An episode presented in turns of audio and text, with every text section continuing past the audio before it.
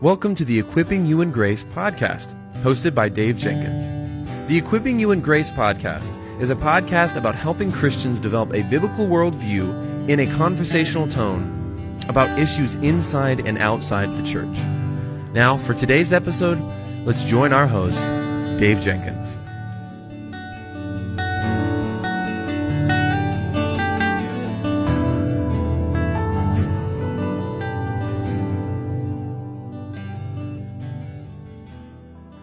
Welcome back to the Equipping You in Grace podcast. My name is Dave, and I'm the host for this podcast. And with me today, I have Tim Chester. Tim, welcome back to the Equipping You in Grace podcast.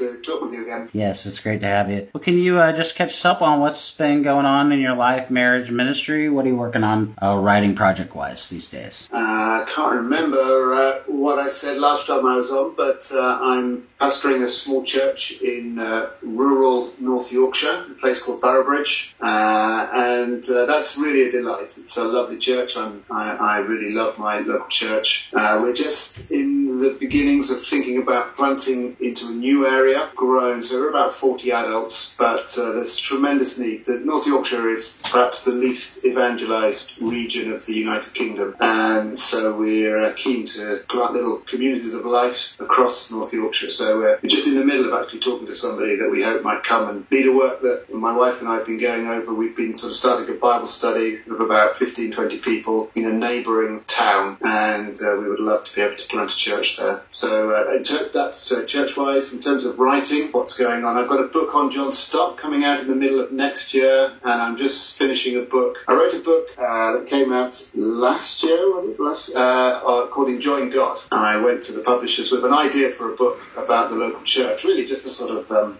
of praise to the local church and how it is a means of grace to us and how we might just change some of the ways we think in order to enjoy it to the full. And uh, they, they rather cunningly suggested that I might call it Enjoying Church and uh, that we might style it as a kind of follow-up. So that's coming out. That's just with the editor at the moment and that should be coming out in the autumn of next year. Oh, wonderful! Well, that's exciting. I, I'm looking forward to the to the John Stott book and to the follow up to Enjoying God. Can you tell us a little bit about this book? Uh, it'll come out here when this goes up. Uh, the truth we can touch, how baptism and communion shape our lives, why you wrote it, and how you hope it'll be received. Uh, yeah, I I, uh, I love this book. Uh, it's um, I think it's some of the best stuff I've written. I, I think it's uh, and it's been a kind of long time in the making. I've been mulling these issues for a long time. In fact, you know, I was in some ways. I mean, uh, the first time I ever spoke as a sort of young teenager was on the subject of communion, and I was even then. I think I was sort of feeling my way towards these issues. But certainly over the last five ten years, I've been thinking a lot about this, and this it's all kind of come together in this book. And what it's trying to do is it's, trying, it's a couple of things I think that come together in the book. One is uh, that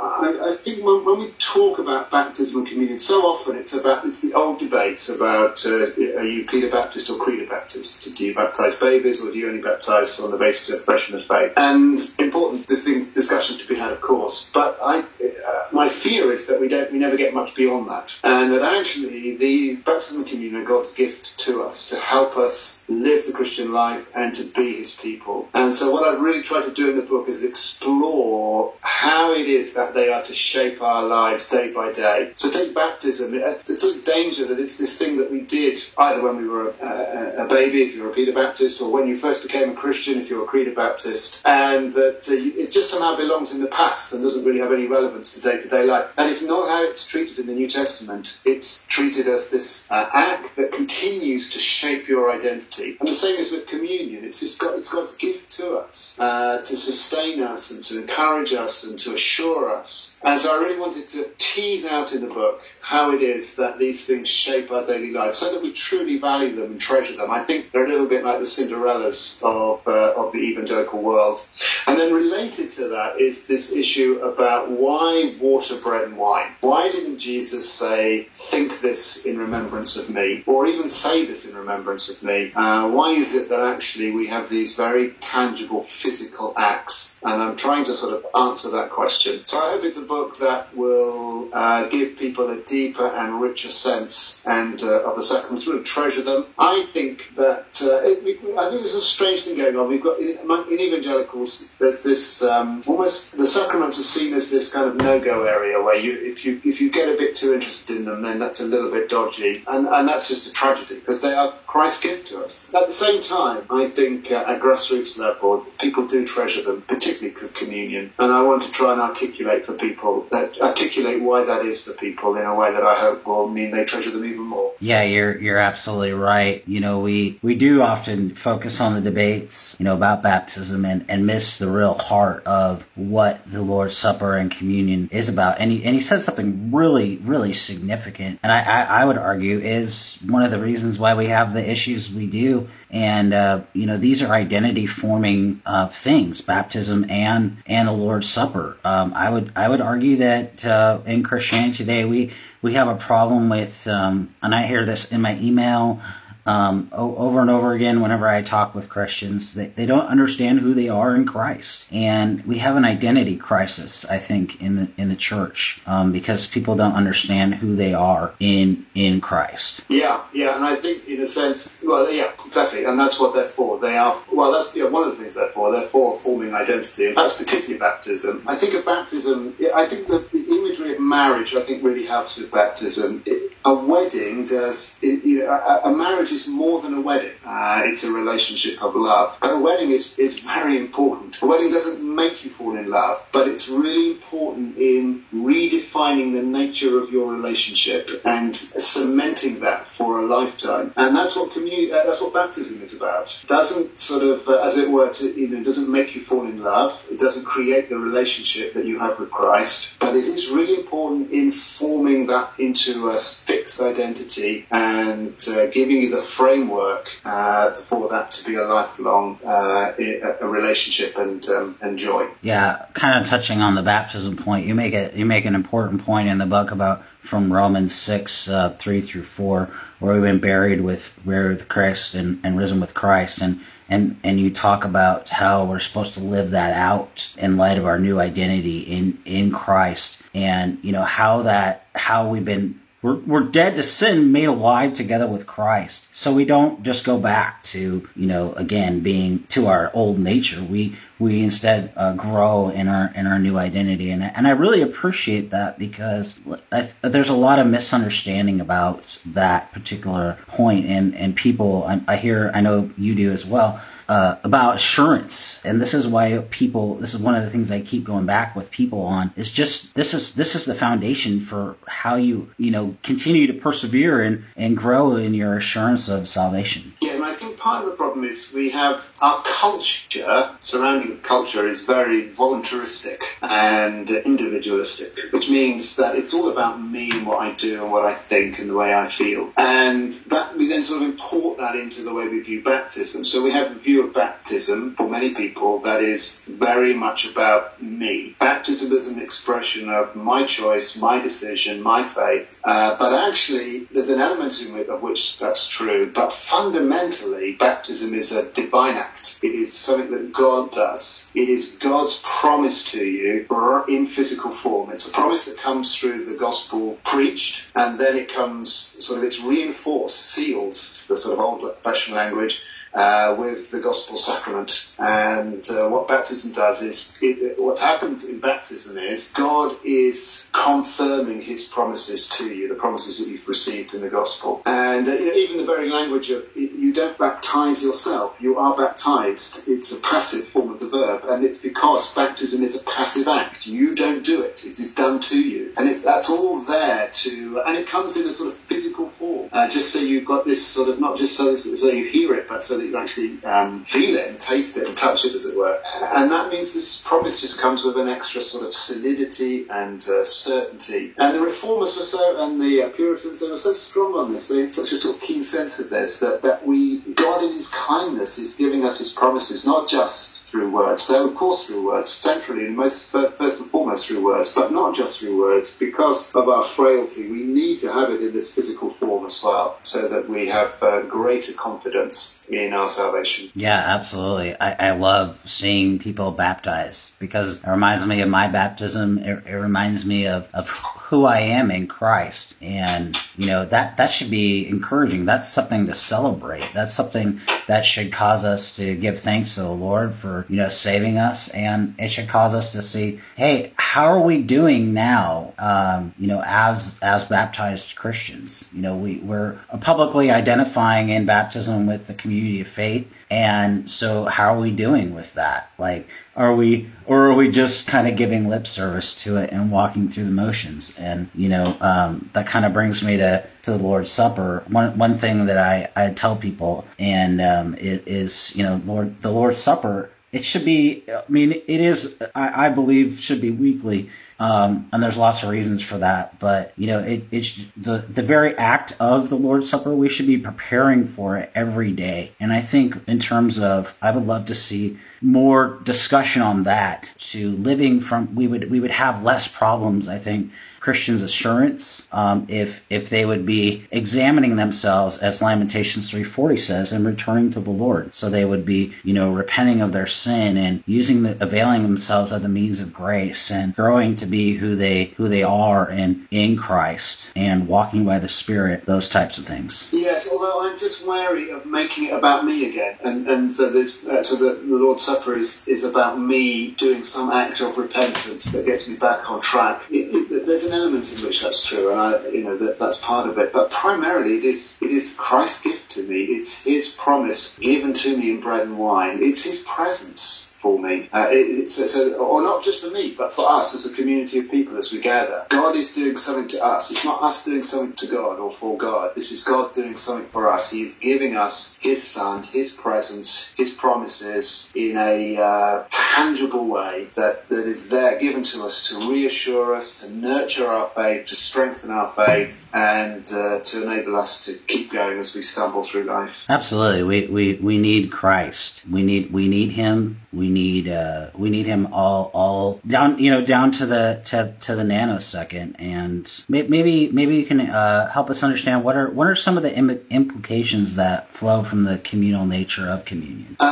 I, I think communion and the Lord's uh, baptism and the Lord's Supper are both communal acts. We are ba- you're, you're baptized into the church, uh, and communion is a way in which you know the, the community of the church, the local church, is not formed because of human beings make covenants or have membership pacts or whatever. It's created by the cross. That's what it, that's what brings us together. That's what breaks down all the dividing walls of hostility, and then that is kind of enacted or uh, it's made real for us in our experience through communion. We, though we are many, are one body because we all share in the one loaf. In this act of sharing in communion, which is a kind of sharing in Christ, sharing in his death and the benefits of his death, uh, we are formed and reformed and um, renewed as God's community, as God's people. Um, and so, in a sense, that's the primary thing I want to say. I, I, I'll add some things in a moment, but those are all secondary. That's the primary thing, and that's what creates this shared life that we have. Uh, the life of our church communities is not something we have to achieve. We don't have to pull off being a great church. It's something that is given to us, given to us through the cross. It's given to us through the fellowship of the Spirit, the fellowship that the Spirit creates. Uh, but one of the central ways in which that takes place in our experience is through sharing in bread and wine together. Um, but that does, that does have some implications flow from that. I, I think that um, baptism baptism is how you join the church, and communion is how you express belonging to the church. And so I think that communion is for those who have been baptized. And actually, it's uh, so it's a way. Communion becomes a way of expressing reconciliation when uh, when you fall out with people. And that happens, of course, in church life. Sharing communion together is a way of expressing your reconciliation with one another. On the other side of that, it's also a way of expressing church discipline. When someone's not living in a way that's consistent with truths that have been expressed in their baptism, then uh, communion is, or exclusion, ex, excommunication literally means excommuning, excommunioning. It's, uh, it's excluding someone from communion, and so that's and I think that's actually quite important um, in our evangelism because uh, certainly in the life of our church, we want unbelievers, unbelievers to be part of our life. We want them to be exposed to the Christian community, to share in our life. We want them to be at our meetings. Uh, and to sort of sh- share in all the things that we do, with one exception, and that one exception is communion. That's in a sense where we draw the line and we say this is for those who have put their faith in Christ and who have uh, been baptized. And uh, so that then becomes a point of where you call people to actually make a decision and to decide whether they are in or out, whether they are with Christ or not. Yeah, that, that's really a helpful answer. Um, how does communion offer the possibility of re enchanting our world with a moment of transcendence and a glimpse of heaven?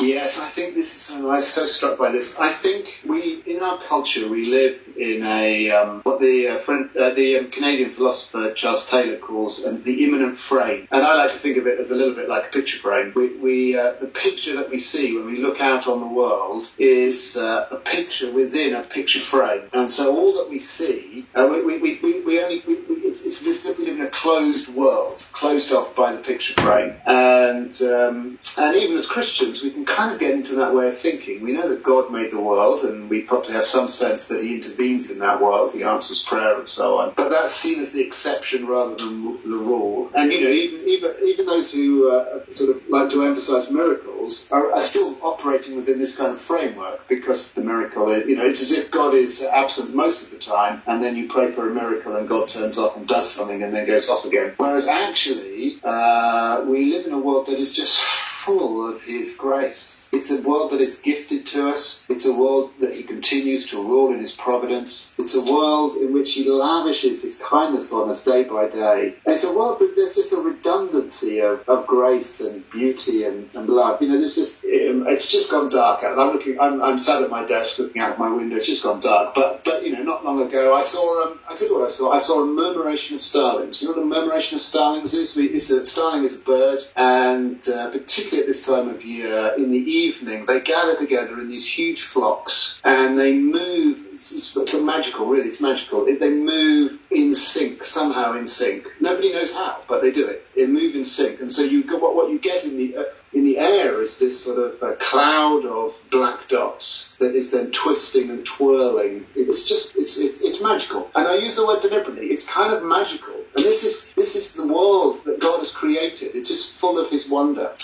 And I think, in a sense, what communion is designed to do, one of the things it's designed to do, is to alert us that this is a world in which God is present. Because it's my conviction that Christ is present in the communion, not physically, obviously, uh, but spiritually, by His Spirit, so that actually we receive Christ, we commune with Christ. It's His table. He is the host. That's Paul's language. He talks about the Lord's table in uh, in 1 Corinthians 11. 1 Corinthians 10, sorry. And uh, we are invited to sit and eat with, uh, with Christ. And so this communion then is this sort of window, it's a, it's a tip of the iceberg really, where we have a sense of God's presence in our world that is then actually meant to alert us to, to his presence throughout his world and throughout our day, as it were, so that we live in a, in a fathered world, in a Christ present world, a kind of magical place which is full of the wonder of a um, wonderful God. That's, uh, that's really, really helpful. How is the Lord's Supper a means where our Christian character is formed, and how is the Lord's Supper part of our training ground as Christians? Yes, I think um, I think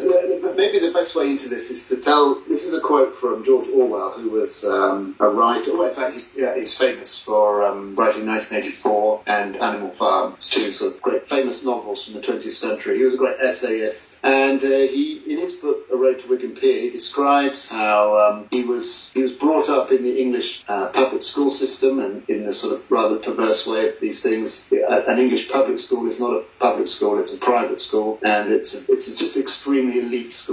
And he said that uh, long after I'd spent, I spent hours and hours in classrooms learning Greek and Latin. I very quickly forgot that, but it took me years and years to kind of. And he said, I, and I never really never really kind of shook it off. But I learned to be a snob. Is that is that a US term? Does that mean anything to you? A snob? You know what a snob is? Somebody that's stuck up. Um, someone who's stuck up, Yeah. someone who thinks that their social class is superior to any other social class. That's basic. Someone who looks down on everybody else. That's what an English public school, a very elite school, taught you to look down on everybody else. So, and that's what this is what George Orwell was saying. And he said, uh, but here's the point: was never on the curriculum. Uh, there was no subject. You know, it was just in the culture, and yet that's what that's what he learned more than any Greek or Latin verbs and tables and vocab and everything. In other words, the point is, what so often what is formative for us, what we learn, is not just what we are taught in a formal kind of teaching session, but the culture, the way things are done, that, that profoundly shapes us.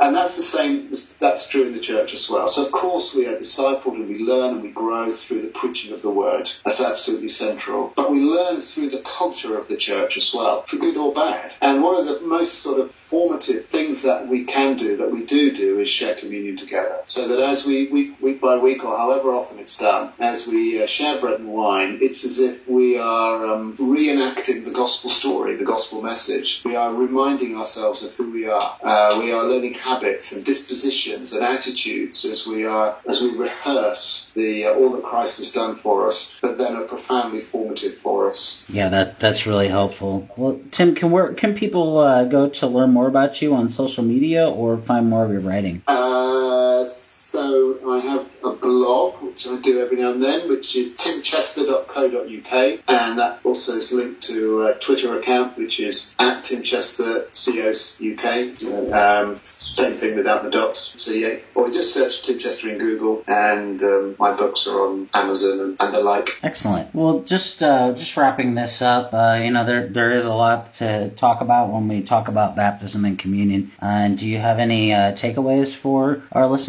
today? Yeah, I think I want to. I really want people to treasure their baptism and communion, and not to sort of get diverted just by some of the debates, but to really treasure these things as God's gracious gift to us to nurture our faith, to reassure our doubting hearts. We have so many reasons to doubt. You know, every time we sin, that gives us a reason to doubt. Uh, the, the, the assault of our culture with its lies, sort of all pervasive, and it's very hard to avoid that. Uh, we have uh, Satan back all the time, using these things to um, to weaken us and to bring us down. And God, in His kindness, has given baptism and communion to strengthen our faith and to reassure us. And in a very physical, powerful voice, uh, form, in water, bread and wine, and really just to see that, to treasure that. That's what I'm. That's what I'm trying to do. That's what I. That's what I long to see. Well, Tim, uh, I just want to thank you for your time today and for the excellent uh, work that you've done in this book and, and throughout our conversation.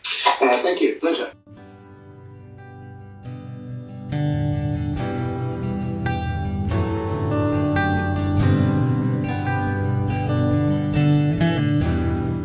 Thank you for listening to the Equipping You in Grace podcast. If you enjoyed it, please subscribe, rate us on the app, and share this with your friends and family on social media. If you want to find us on social media, you can find us on Twitter at Servants of Grace, on Instagram at Servants of Grace, or by searching at Servants of Grace on Facebook.